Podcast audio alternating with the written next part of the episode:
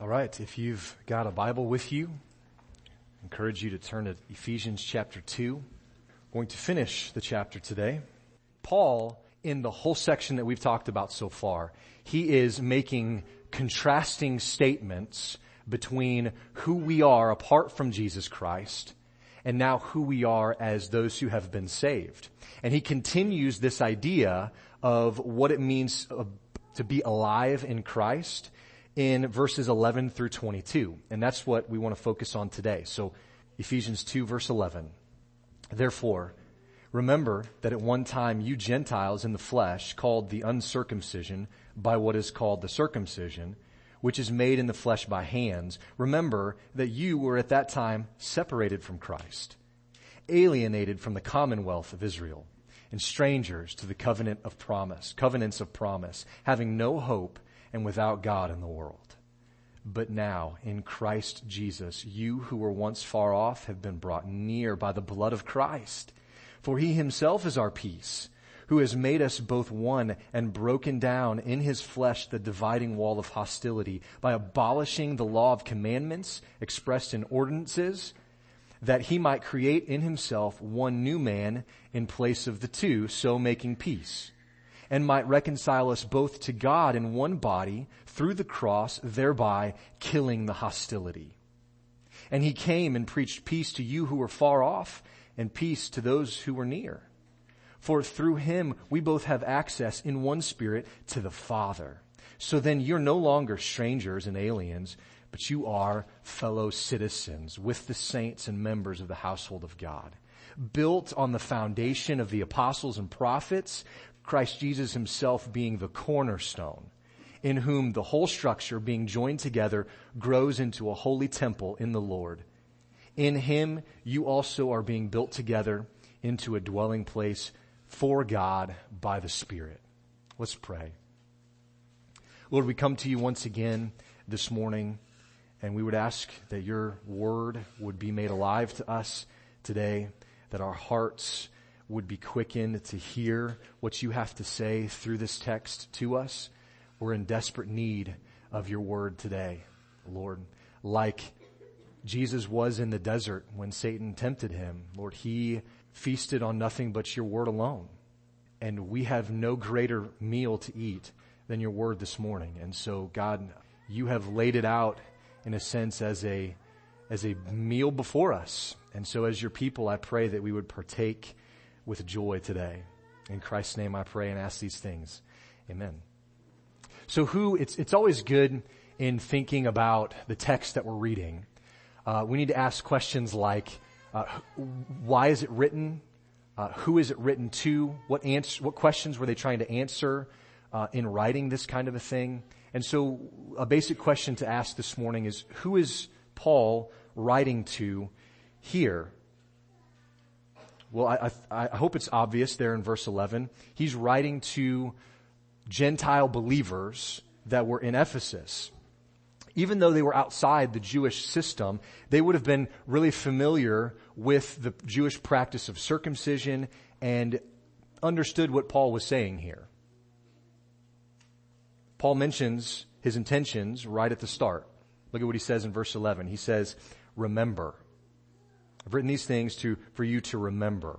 What does he want them to remember? Well, first of all, our verse 11 starts with saying therefore. So all of the things that have come before in chapter 2, he's got in his mind. Because of all of these things, Paul says, now I want you to remember what has come before. He wants them to remember how things used to be so that they would have a greater sense of gratitude towards God and love towards one another. I think we can all identify with this to some degree. You know, we think back to a certain situation that was really hard and now God has brought us through that and we can look back and say, man, I know God better because of what he has brought me through. And we can remember that and be thankful. The Gentiles were not just, were not joined in the flesh like the Jewish people were in the Jewish covenant. Okay, God gave them rules to set them apart. But Paul says here that the Gentile Christians before Christ were separated from God on a whole lot of different levels. physically, spiritually, economically, all of these things, they were separated from God. I mean, look at verse 12. Gentiles were not part of the commonwealth or community of Old Testament Israel, and therefore they were, they were apart from God. They were strangers who had no hope. I'm not even reading that into it. It says they were without hope. So this Gentile audience understood exactly what Paul's saying. They knew what being excluded felt like. They knew what this separation meant. I, I think there's a good chance that the Jews were, who were proud of their heritage maybe stuck it to the Gentiles sometimes about their circumcision and how close they are to God and how much they are God's people. They just probably wouldn't let the Gentile Christians forget it in a lot of ways and a lot of times. And so Paul is writing here to correct some things, to set some things straight, and he does it with another contrast. And I didn't really pick up on this until we got into chapter two, but Paul's just writing in contrast here and he's setting it up for another beautiful one. Here's what he's saying. These are in your notes. Here's what he's saying to the Gentiles. Apart from Christ, you didn't have a people. Apart from Christ, you were separated from God. And apart from Christ, you just flat out had no hope. You just had no hope. It says that they didn't have the covenant promises that God gave to guys in Jewish history like Abraham, like Isaac, like Jacob, Israel, David. The Gentiles didn't know these guys. They weren't part of their lineage and heritage, and so they did not know God and they did not know hope. But here's the contrast, and Paul has been setting it up so far. In verse 4, he said, but God, right? Those were the two most beautiful words in all of scripture, I think. And now look at verse 13. He does a very similar thing here. He says, all of this was true, but now. Right? Here's, here comes the contrast again but now. So I, I think we need to kind of pause for a second and see what Paul is aiming at when he's writing these kinds of things. But now, as I was reading this, it's almost like Paul has this old school scale in his mind, right? With the two, the two things and they go up and down depending on the, the weight of the objects. And he's just been piling up things on the one side of the scale. And it's, it's to the point where the people over there see all of this and they're not disagreeing with him, but they're just left without any hope. The scale is so far tipped, there's no possible way that people here could do enough good to move the scale in their way. There's nothing that they could do. And so just at the moment when they are without hope and there's like no light at the end of the tunnel, Paul drops this bomb and he says, but now because of Christ. And it's like he puts Jesus on the other side of the scale and the scale just falls apart. It's not just that it's, it's weighed equally now. It's, the scale is no more. There's no need for a scale because Christ has done it all. And so Paul is getting at that in saying it these ways. He's saying everything that you once knew, everything that you once were because of Christ has been turned upside down. Brothers and sisters, in 2019, Jesus still does the same thing in your lives and in my life and the life of sinners across the world. He still moves and does this kind of a thing. But look at what he's saying. You were dead, but now you're alive. Here's the contrast. You were children of wrath, but now you're his workmanship. You were following this world. You were slaves to Satan. Now you are saturated in grace. You used to be living for yourselves, but now in verse 10 he says you have a divine purpose. God has created you for good works. And now here in the text for today, he's saying the same sort of thing in contrast. He's saying you used to be separated from God's people, but now you are members of the same family. You used to have no access to God. Now you have it because of Christ. You used to be strangers. Now you're saints. What a hope to give Gentile believers in that day and age. What a hope to give the lost in our day and age. To go and tell them the truth about how they're separated from God, just as Jason showed with the wall this morning to the kids we're not only separated from God, but we're separated from one another by sin. And this text tells us beautifully that because of Christ, the wall is gone. The wall is gone. How has God accomplished this? He tells us right here in verses 13 and verses 16, he says, by the blood of Christ and by the cross. By the blood of Christ and through the cross. And so this is why our songs are going to be about the blood and about the cross. Because Paul identifies these things as the major components of how we can have fellowship with God and fellowship with one another. God has atoned for our sins by substituting Jesus on the cross for us. Atonement. Think about Isaiah 53 verses 4 and 5. This is how he has broken down in the flesh the dividing wall of hostility that stood between God and man. You've heard this text before. I'll just read it to us. Surely he has borne our griefs and carried our sorrows, yet we esteemed him stricken, smitten by God and afflicted. But he was pierced for our transgressions. He was crushed for our iniquities. Upon him was the chastisement that brought us peace and by his wounds we are healed. That's how Paul can say he's done this in his flesh because his flesh was broken on the cross. Jesus' substitutionary atonement crushed the separation between a holy God and a sinful man. This, but this is the precise picture that he wanted to communicate here. It's just like the temple and the curtain being torn when Christ breathed his last. His flesh was also torn in the same way on the cross. What does Paul say the blood of Christ has done exactly? What has the cross accomplished. I pointed these things out in your notes and I want you to look at them with me. All of these things are done because of Jesus' blood being shed on the cross. Here they are. Those who were far off have been brought near. Those who've been far off have now had the hostility between them and God eliminated and they've been made at peace with God. The blood and the cross have removed the requirements of the law. They have united the covenant people of God, Israel, with those outside, the Gentiles.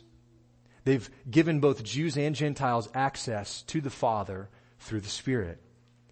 The cross and the blood have given outsiders a seat at the table. The cross and the blood have integrated individuals into God's own family, into his household. So Jesus' blood on the cross had an effect on God, but it had an effect on his people too.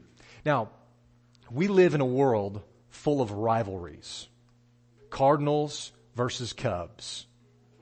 iPhones versus Android phones. Mac versus PCs. Pepsi versus Coke.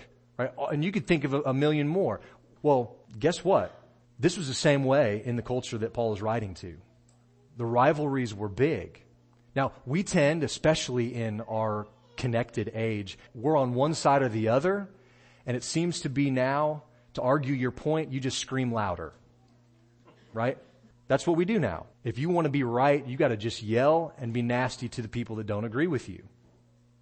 That's how we prove our point in 2019. And it's really silly because people get really irritated and angry about goofy, meaningless stuff like Coke and Pepsi and that sort of thing. The tensions that were going on in Ephesus when Paul wrote this was way more important than what operating system is running your computer or your phone. Right? It is more important than what kind of soda you want to drink. The rivalry between Jews and Gentiles, it ran deep and it was less than friendly. We'll just put it that way. This rivalry was cultural. Think about this. Jews had rituals, feasts, and ceremonies that set them apart from other people groups. This rivalry was religious. Gentiles did not know the God of Israel. It was also racial. The Jews boasted of having the blood of Abraham, Isaac, Jacob, David running in their veins. The divide was deep, but now we read in this text, Paul is saying to the Christians in Ephesus, he's saying, because of Christ, the enemies are now friends he says that he might create in himself one new man in place of the two. God is bringing together Gentile and Jew, two men who were at odds by deep divides. He is now reconciling to one another, making one man because of Christ, because of the blood, because of the cross. That wall of hostility that existed between these two people groups, between these two entrenched rivals, was broken. It was shattered. It was killed by Jesus' blood on the cross. And so for, for Paul to say, you're one person was huge. It was monumental in their understanding of the gospel. Because uh, up until Jesus, everybody was in one of two camps, one of two groups. You were either a Jew or you were not. You were Gentile. You were Greek. You were barbarian. Okay? You were a Jew or you were anything else. But the division, that division between Jew and Gentile has now just been transcended by a new identity that Christians had together because of the cross, because of his blood. And so look at verse 14. I just want to point out grammar once again, but look at, look at the pronouns that are used. Paul was saying you, speaking to the Gentiles. He was saying you, but then it shifts here in verse 14. And now he's, he's saying our. He's saying we. Do you see what he's doing? He's drawing these people groups together to help them understand now in Christ it's we. It's us. It's our inheritance. Both Jew and Gentile now have the same hope. It doesn't come from the blood that's running in your veins. It comes from the man who died on the cross. That's where the hope now comes from. We are not known any longer by our heritage, by where we come from. There are no outsiders in the faith. There should be no second class citizens in heaven. And brothers and sisters, there should be absolutely zero hint of that in the church. When a sinner is saved by grace, we aren't to look at the color of their skin or the dialect that they speak or any of those other things to see if we should celebrate that or not. We celebrate that because God has done a work in their life.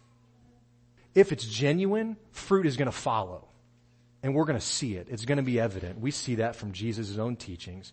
But man, Christians ought to be the first ones to jump up in line and hug our brothers and sisters. Not to disparage them and to doubt and to cast shadows and all of that. I mean, we should jump up in joy and join with the angels because grace changes everything. It does. Now notice in these verses, as Jason already pointed out to the kids, that there's a twofold reconciliation process that takes place because of Jesus' blood on the cross. We are brought near to the Father, but we're also brought near to one another. It's vertical and it's horizontal. So not only do we share the same DNA as Jesus, we share it with the church. We share it with our brothers and sisters. Look at the words that he uses in this text. He says, fellow citizens. He says that we are built together. We are joined together. This is a Christian's new identity in Christ. Every person who puts their faith in Christ is a full citizen of heaven from that moment on, and they don't have to do anything else to earn it. They don't have to do anything else for other Christians to treat them like a full citizen of heaven. In the time period that this was written, Roman citizenship was a big deal. We see this come out in Acts 22. Paul is, is captured and he is going to be, he's going to be beaten. And then he says, basically, are you sure you want to, you want to beat a Roman citizen? And then all of a sudden, they're like, whoa, whoa, wait a second, hold on. We didn't know all of this information. And so they get to the core of it and they find out he was Roman citizen by birth. And so that was able to get Paul a fair trial. So with Roman citizenship brought amenities. It brought privileges in those days. I think about our citizenship in America. God bless our country and people who have fought to keep it free in this way. It is a wonderful thing that we can gather here and not fear men bursting through our doors with guns. I praise God for that, and I think that we should. But I also think of what Paul is saying in this letter. He's not saying that citizenship on earth is insignificant, but he's saying that there is something more significant. Your citizenship of heaven is more significant than your citizenship here on earth. Now, does it matter where you came from? You belong. And he can put us all on that level because it's not just chosen Israel anymore. It's every Jew that believes and every Gentile that believes. Now you belong. But you know what? Paul takes it even further than citizenship. And I want us to see that. I think it probably gave the Jews in that time, you know, this warm fuzzy feeling to think that the Gentiles now had the same privileges the, as them. Yeah, it's cool that, you know, you now have the same stuff that we have. That's pretty neat. I'm glad that you could have that, be given that, even though you don't really deserve it. We'll, we'll share it with you kind of a thing. But Paul doesn't leave it there. He doesn't stop at citizenship. He goes somewhere that hits a whole lot closer to home. He says, now, Jewish brothers and sisters, now you think of Gentile brothers and sisters as family. As family. Gentiles weren't just fellow citizens. Now they were brothers and sisters in Christ. Now they were, as Romans 8 says it, they are co-heirs with Christ. Imagine hearing that. Listen to Galatians 3:28. Paul says, "There's neither Jew nor Greek, there's ne- neither slave nor free, there's neither male nor female, for you are all one in Christ Jesus. And if you are Christ, then you are Abraham's offspring, heirs according to the promise." all the earthly separations that we throw up, our heritage, our nationality, all of those things in the body of Christ, Paul says, mean nothing. We are all on the same level. We are all united with Christ together. How is this possible? How can, how can now every Gentile believer quote Psalm 23 at the end, David, he says, surely goodness and mercy shall follow me all the days of my life, and I shall dwell in the house of the Lord forever. Every Gentile could now claim that. How could this be possible? Chapter 1, verse 5. Paul says every believer is now adopted as a son or a daughter. Look at chapter 2, verse 18. Believers now all have the same father. Verse 10 of chapter 2. And then also, as we'll get into it, chapters 5 and 6 of Ephesians, we all have responsibilities in the family. These are all familial terms that Paul is using. Adoption, brothers and sisters, co-heirs. I think about our families. Kids, do you guys have jobs at home? One of Emery's jobs is to do what? Feed the chickens. That often becomes dad's job take out the trash, right? That's the one I was thinking of. So when our trash can gets full, our strapping 10 year old boy goes and he takes the trash out. You, you do this in your families too. I don't know if maybe you have a chore chart or if it's just kind of a given or if it's just whatever needs to be done. But we have jobs in our families. And we do, when we do those jobs well, how is the dynamic in the family? It's, it's usually pretty good. But if there's if there's tension and if there's whining, not that your kids would ever do that, but if there's disagreements or obstinance, th- then there's a little bit more tension. So whether you're vacuuming or whether you're cutting grass or raking leaves or doing the laundry or whatever it is, when we do our job well, the family dwells together in more in unison than if we didn't.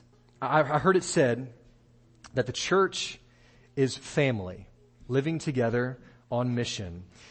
But be careful not to treat the church as a hotel. Visiting a place occasionally, giving a tip if you're served well. Rather, see the church as a part of your Christian identity and understand that we all have a role to play in God's household. Every one of us does. He's gifted some people for some things, and He's gifted other people for other things. And it's the same way in the church, and we know this. We talked about this at more length when we did our Together series back a couple of months ago. We know that it's God's design. It's God's good design to dwell together in unity, not separated from each other. Christian, you need the church more than you know. If you think you need the church a lot, you're right, but you need it more than that. If you're not a regular part of the community of believers, you're not following the New Testament principles and pattern of what it means to follow Christ. I mean, we can't read this text in Ephesians chapter 2 and honestly not see the importance of the local church in this passage. It's there. God has removed the wall not only between us and God, which, which is amazing and life changing to begin with, but Paul doesn't just end it there. He says it's removed from one another. That, that has huge implications to our daily lives. But remember, this is God's purpose in the church. He's going to say that in the next chapter, the mystery, as Paul calls it in chapter 3. But it's that people from all backgrounds and all geographical places are going to be a part of God's body.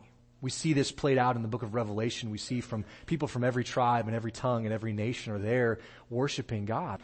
Anything more powerful to a lost world than to see people from all backgrounds and all ethnicities united together worshiping Jesus Christ? Could there be anything more powerful?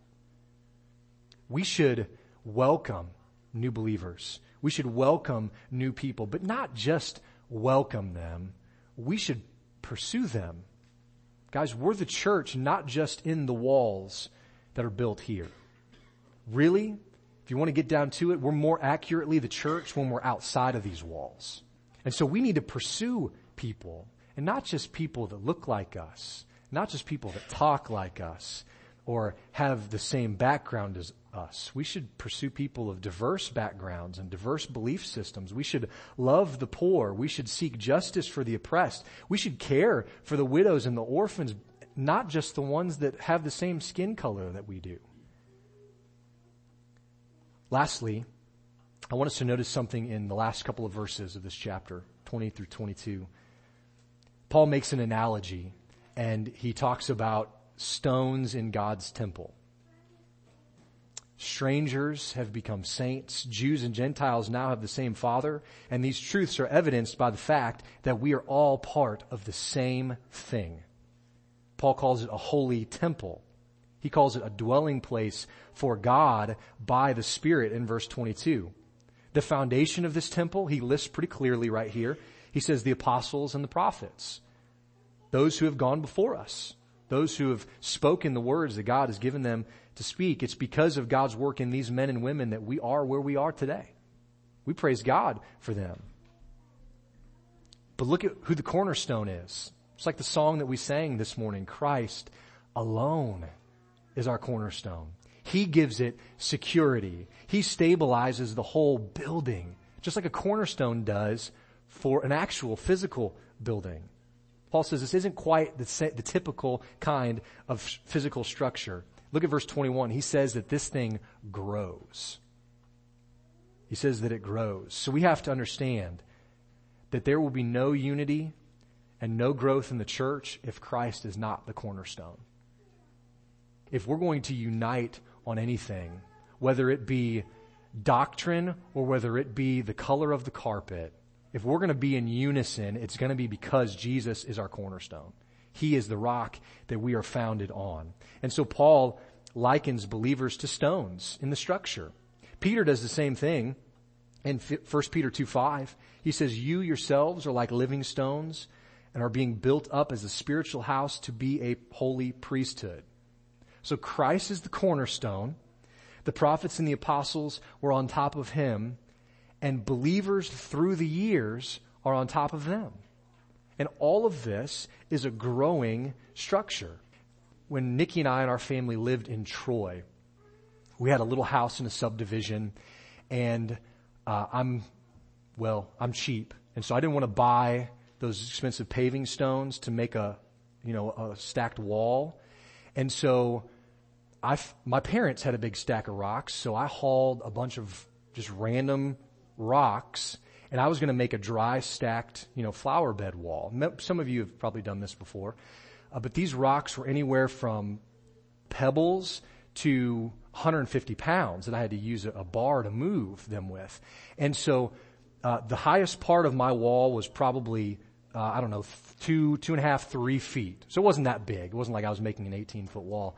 But even that was hard enough because I'm using rocks of all, I mean, they got knobs on them. I don't know where they came from, but they got knobs on them. Some of them have long little parts.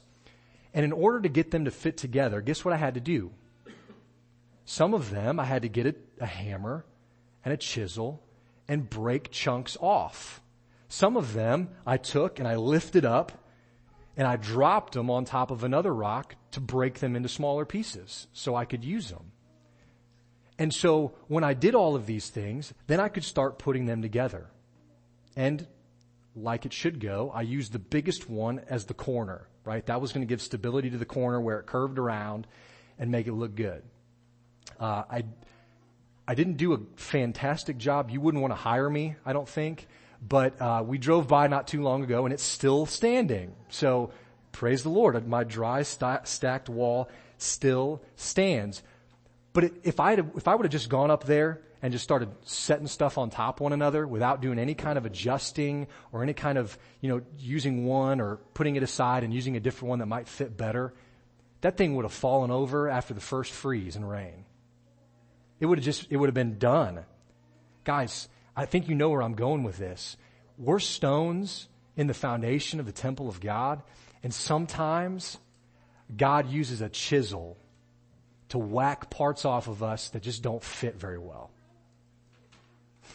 And, and oftentimes, in the context of the body of Christ, He uses a brother or sister as the chisel. Well, that's hard, isn't it? And yet, this is God's loving way that the church is designed. Sometimes it takes some chipping away at us to make us fit together better. Sometimes it's a painful process. But you know what happens when God does that? When He starts chiseling away and sometimes just breaking us to fit better? Guess what happens to that wall? It gets stronger and sturdier the better we fit together. And because of Jesus, God's Spirit dwells in us personally and us as a community. And here is the thing that struck me the most out of this text this week. Previously, the Gentiles would not have even been allowed to go into the temple. Now, they're a part of it. Now they're integrated into the foundation of it. Guys, previously, I was not allowed into the presence of God because of my sin, and you weren't either. But because of Christ, we're not just given access into His presence, we're His children. We're considered His child. So let me remind us of what we've seen today in this passage. We have been brought near to God the Father. We have been given peace with God through Christ. Christ's sacrifice has removed the requirements of the law even non-Jews who believe share the promises made to God's people. Every one of us who puts their faith in Christ now has access to the Father. Everyone who believes now has a seat at the table in God's household, just like a son or daughter. All of these benefits, though, I have to point out, are for those who believe. If you are content to just skate through life and have not made a decision to follow Christ, you have chosen not to believe. And therefore, these wonderful promises, this wonderful truth, it cannot apply to you because you have not been adopted into the family of God. But the good news is today that you can be given access. God longs for you to be his child, but it takes belief. Do you believe? It doesn't require a minimum donation to the church. It doesn't require you to first attain perfection before God can adopt you as his child. And it doesn't certainly matter that you'll never sin again. It does mean, though, that you abandon your old way of thinking, you abandon your old way of living, and now you live in service to Jesus, to the one who died on the cross in your place. That's what it means. It means dying to yourself after being made alive in Christ. So church, God has given us stuff to do, good works to participate in, so we can more and more faithfully walk in good works because Jesus has done everything necessary for sinners to be made alive and for strangers to be made saints. That is what Jesus has done by his blood through the cross. And this is all to the praise of God's glory. Friends, if you've trusted in Christ, I just encourage you the same way I did last week. Walk in those good works. Those things that God has designed for you to do beforehand, before the foundation of the world. Walk in them. But if you've never put your faith in Christ, you can't walk in good works because everything you do apart from Him is like filthy rags. So come to Jesus, call out and be saved.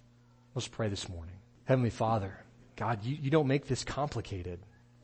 You don't make this at great cost to us in that physical sense, Lord. We simply see your sacrifice and we just believe.